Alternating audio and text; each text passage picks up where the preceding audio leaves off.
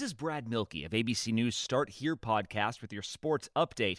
Down one star, the Golden State Warriors keep winning thanks to the rejuvenation of another. We'll explain coming up. Me, me, me, me, me, but also you. The Pharaoh fast forwards his favorite foreign film, Powder Donut. okay, what's my line? Uh, the only line I see here on the script is get options based on your budget with the name your price tool from Progressive. Oh man, that's a tongue twister, huh? I'm sorry, I'm gonna need a few more minutes. bulbous Walrus, the Bulbous Walrus. The name your price tool, only from Progressive. The owl ran afoul of the comatose coxswain. Progressive Casualty Insurance Company and affiliates. Price and coverage match limited by state law. Warrior star Klay Thompson is out for the 2021 season with a torn Achilles tendon, but in his absence, two time MVP Steph Curry has stepped up in a big way. Curry sits near the top of the league in points scored and three pointers made and set a new personal best with 62 points in a single game. This ABC Sports Update was brought to you by Progressive. Drivers who switch to Progressive can save an average of $668. HT Smartcast. You are listening to an HT Smartcast original. Hi, I'm Pragya Gulati and I lead marketing at HT Smartcast. Welcome to this exclusive series, HT Smartcast Leadership Lessons. I'm going to be talking to leaders across industries, discussing their journeys, their aspirations, their challenges, and how they overcame them. This is an HT Smartcast original from HT Smartcast, which is India's fastest growing podcast producing platform.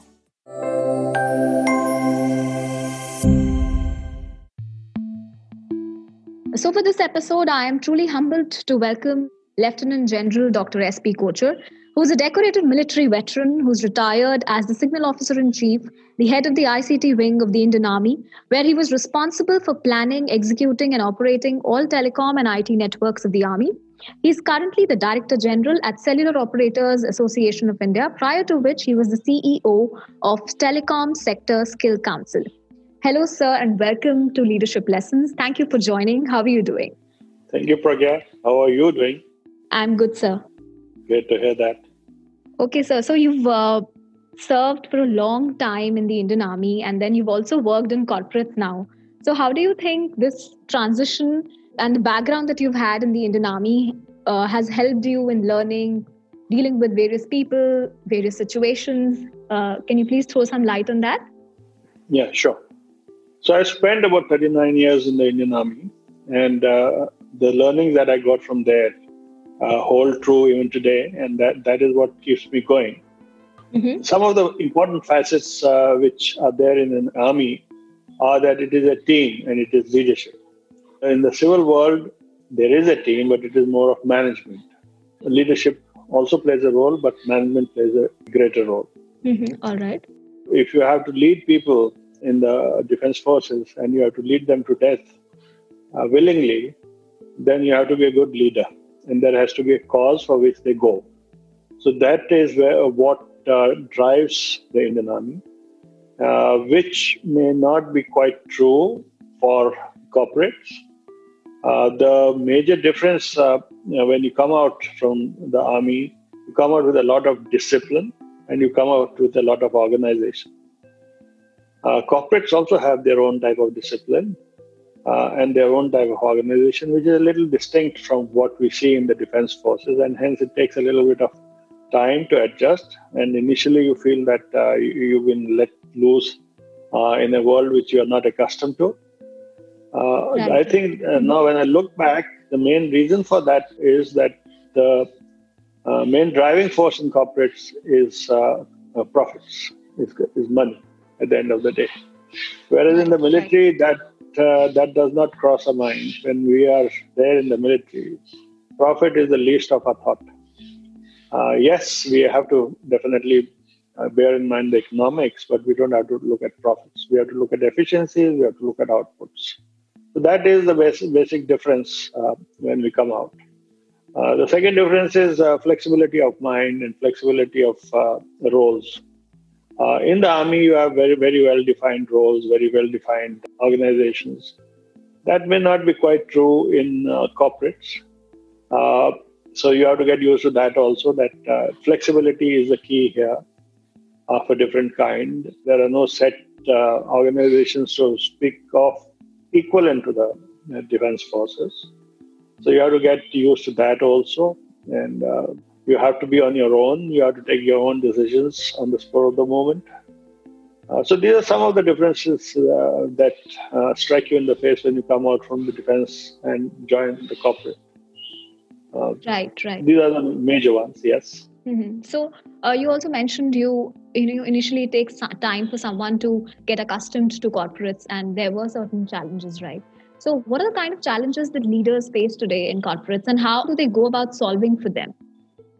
See, corporates definitely face challenges. First is uh, the first and foremost challenge is about uh, meeting their uh, designated uh, targets, so to say. So their motive of working and the motive of driving them is uh, short-term profits and short-term targets.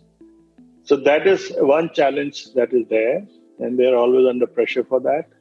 The second is how to motivate a team unlike in the military where you are wedded to each other for life, you stay and die together. In the corporate, uh, that type of loyalty is really not there. So when you are in a corporate, you're working for the tenure you are there in that particular office, and then once you move out from that company and go into the next company, your loyalty shifts with you. Doesn't happen in the yeah. Yeah. So there, right. it, it is a personal loyalty. So that that is something that we miss. So the challenge is of how to manage this team, how to lead them, and uh, get the results that you desire. And you have to work in the atmosphere that I've just outlined, uh, which is quite different from what we see in the military. Right, right. So uh, you mentioned about targets, you know, corporates chasing targets, and that's true for all industries, including the telecom industry the telecom industry of late uh, has been in news, uh, whether it's uh, Vodafone or Airtel, uh, various cases uh, going on. So, uh, how do you see the future of this industry, considering it has really gone through so many ups and downs? So, Pragya, the telecom industry is now a mature industry. It has been there for 25 years. And only recently we celebrated 25 years of mobility. So, which shows that it is it has arrived and it is a mature industry, it has actually delivered what it set out to deliver, mm-hmm. despite all the odds. So, if you ask me one sentence, it will continue delivering. Yes, there are challenges. We are the lowest priced in the world today. For example, uh, the data services that India provides uh, is the lowest in the world. You can't get uh, lower than what we are getting here at 5 paisa per MB. So that is something uh, that uh, drives down our profits. The second thing is India is a huge country. And it's not only urban, it is also rural. And therefore, the uh, amount of subscriber base that you get in urban areas is not what you get in rural areas. And hence, if you're going into rural areas, the ROI may not be equivalent to what you do in urban areas. Right. Now, to spend that type of money, it is uh, it is essential from the point of view that citizens should be connected onto telecom networks. As has been proven in COVID. Without telecom connectivity, there there is uh, really speaking no life that we can think of. Uh, but for from the corporate point of view, uh, if you have to get an ROI or even if you have to break even, there has to be some incentive in form of earnings and that over the geographies that we work in are difficult to come by, especially because the levies and the taxes on the Indian telecom industry are again one of the highest in the world. Mm-hmm, and that yeah. uh, we don't see that uh, abating at all, although we've been in touch with the government saying that look at it uh, scientifically, so do away with what was there earlier and come down to what is there today and uh, don't carry both what you were doing earlier and what you are doing today yeah. together. Yeah. Mm-hmm. So that is something that uh, we have been impressing uh, the government with. Right. Mm-hmm. But telecom industry is there to stay; it can't go away. It is a foundational sector, as uh, you've seen in the last six months. Right. Uh, it is like mm-hmm. water and electricity to people, so it is not going to go away. It mm-hmm. will remain. Only thing is, if you have to give the type of services, the good services that the population demands at affordable prices, then the government also has to step in and uh, look at telecom sector as a foundational sector. Mm-hmm. Right, right. So you also mentioned about uh, you know bridging the gap between the urban areas and rural areas, where uh, companies uh, get better ROI in urban areas as compared to rural areas. So uh, a lot of talk about 5G and a lot of talk about digital uh, actually after Jio has come in. Uh, so how do you think uh, this digital revolution can help uh, bridge the gap between urban and rural India? What are your thoughts on that? Yes. See, there are two words we must keep in mind. One is digitizing, and the other is digitalizing. So first we have to digitize, which means our networks have to go to every subscriber, every citizen of India. So the, once he is connected on digital networks, only then he can digitalize. Only then all that mm-hmm. the government of India says, only then whatever the Honorable Prime Minister is saying will become a possibility. You have to first get them onto digital networks. You have to make them digitally literate and then the services uh, which will flow to them to make their life easier will happen. So the first aim is to get the networks reach each and every nook and corner of this country in a reasonable state of readiness. That is a task which is daunting. And the major obstacles to that are the fiberization, installation of towers, and giving affordable handsets to people. Now you're talking about 5G. 5G will see a huge spurt in usage of networks. It will see a huge spurt in generation of data. Why? Because 5G is not only about human to human communication, it is more of machine to machine communication. Mm-hmm. The first type of technology which is going to do machine to machine communication. And this machine to machine communication is going to increase the quality of life of our citizens because the productivity will increase and hence the profits will increase and hence the employability will increase. So it is a cycle. And this cycle is being fueled by telecom. So therefore, uh, the prosperity of the country will actually depend if all our citizens and if all our machines that can be connected are connected and they talk to each other and there are enough applications which can be used by the citizenry for the benefit. To do this will also be how people will use it, who are the people who will uh, run these networks. So skilling becomes an important part.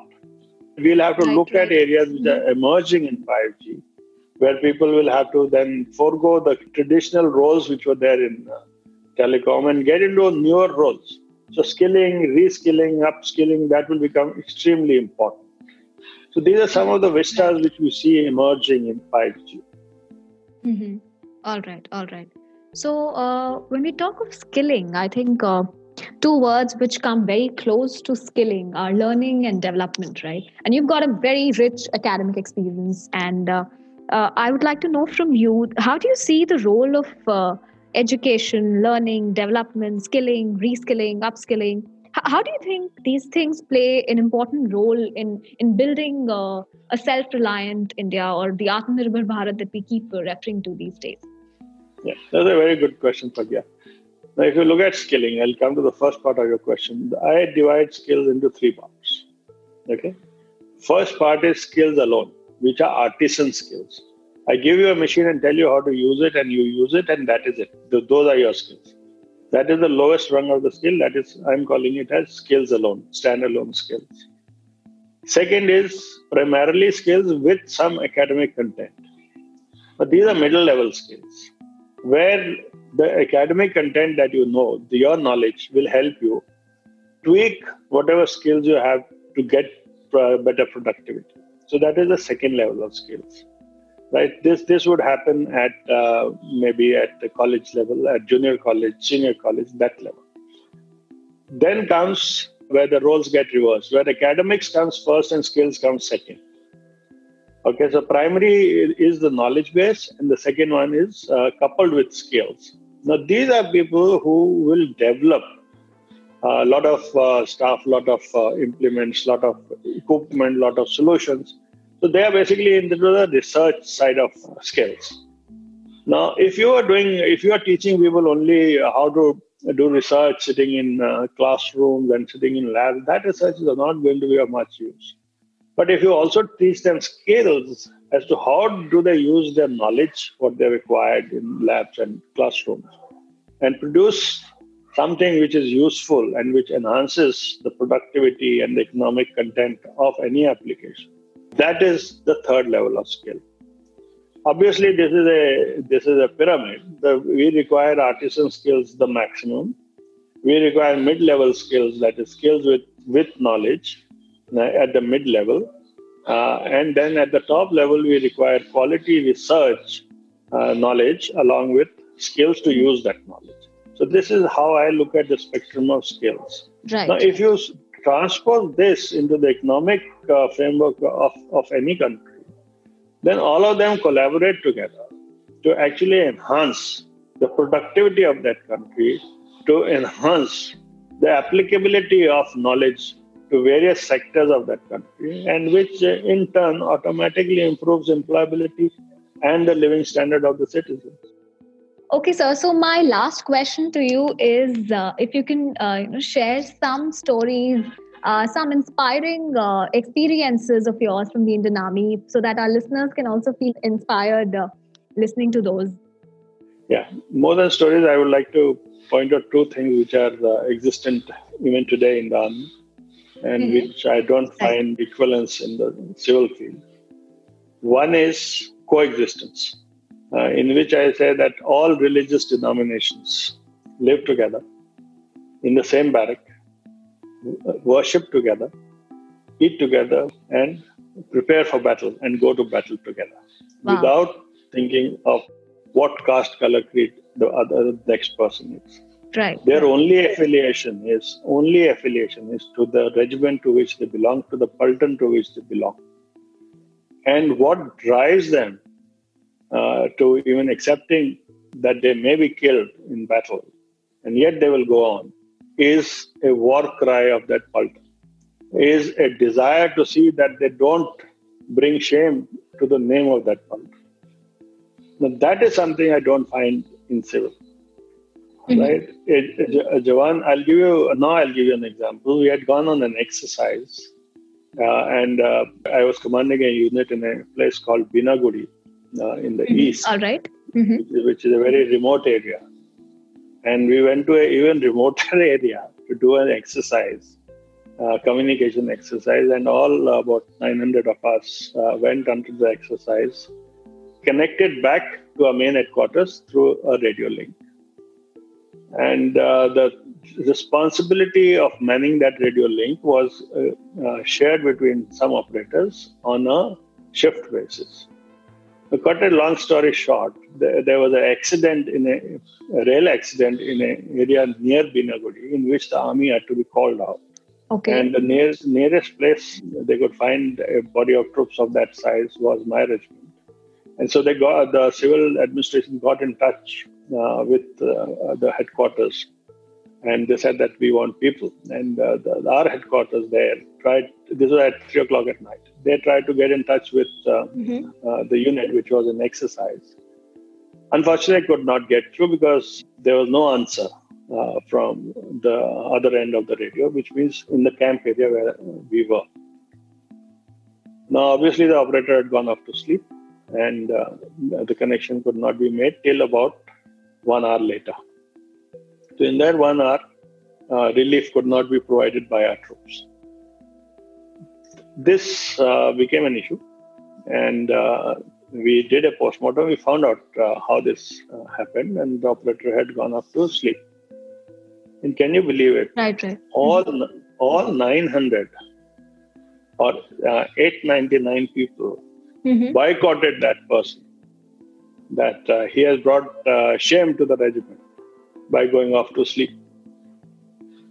Now, I don't see that happening in this room. And, can, and by the end of the day, he came into my office and saluted sheepishly and said, Give me uh, punishment. I said, Why should I punish you? Mm-hmm. He said, Because uh, he didn't say because I went off to sleep. I mean, that can be, that can happen with anyone. He said, I brought shame uh, to the unit and then hence I need to be punished. Now that shows the type of motivation which was there with those that body of 900 people. Right, right. Mm-hmm. That cannot happen anywhere else. And that shows the type of uh, junior leaders we had. You know, so these these are some of the examples that are rife in our life, and uh, we relish them. Talk about them whenever we meet, and that is why when you meet, see that uh, two military men meet, they will only talk about their uh, what uh, what uh, experience they've had earlier. yeah, and yeah. not of the present. Yeah. All right. Okay. Thank you so much, sir, for joining today. It was a pleasure having you. Thank you so much. Thank you, Pragya. So, if you have any feedback or would like to feature in HT Smartcast leadership lessons, you can ping me at the rate Pragya Gulati on LinkedIn.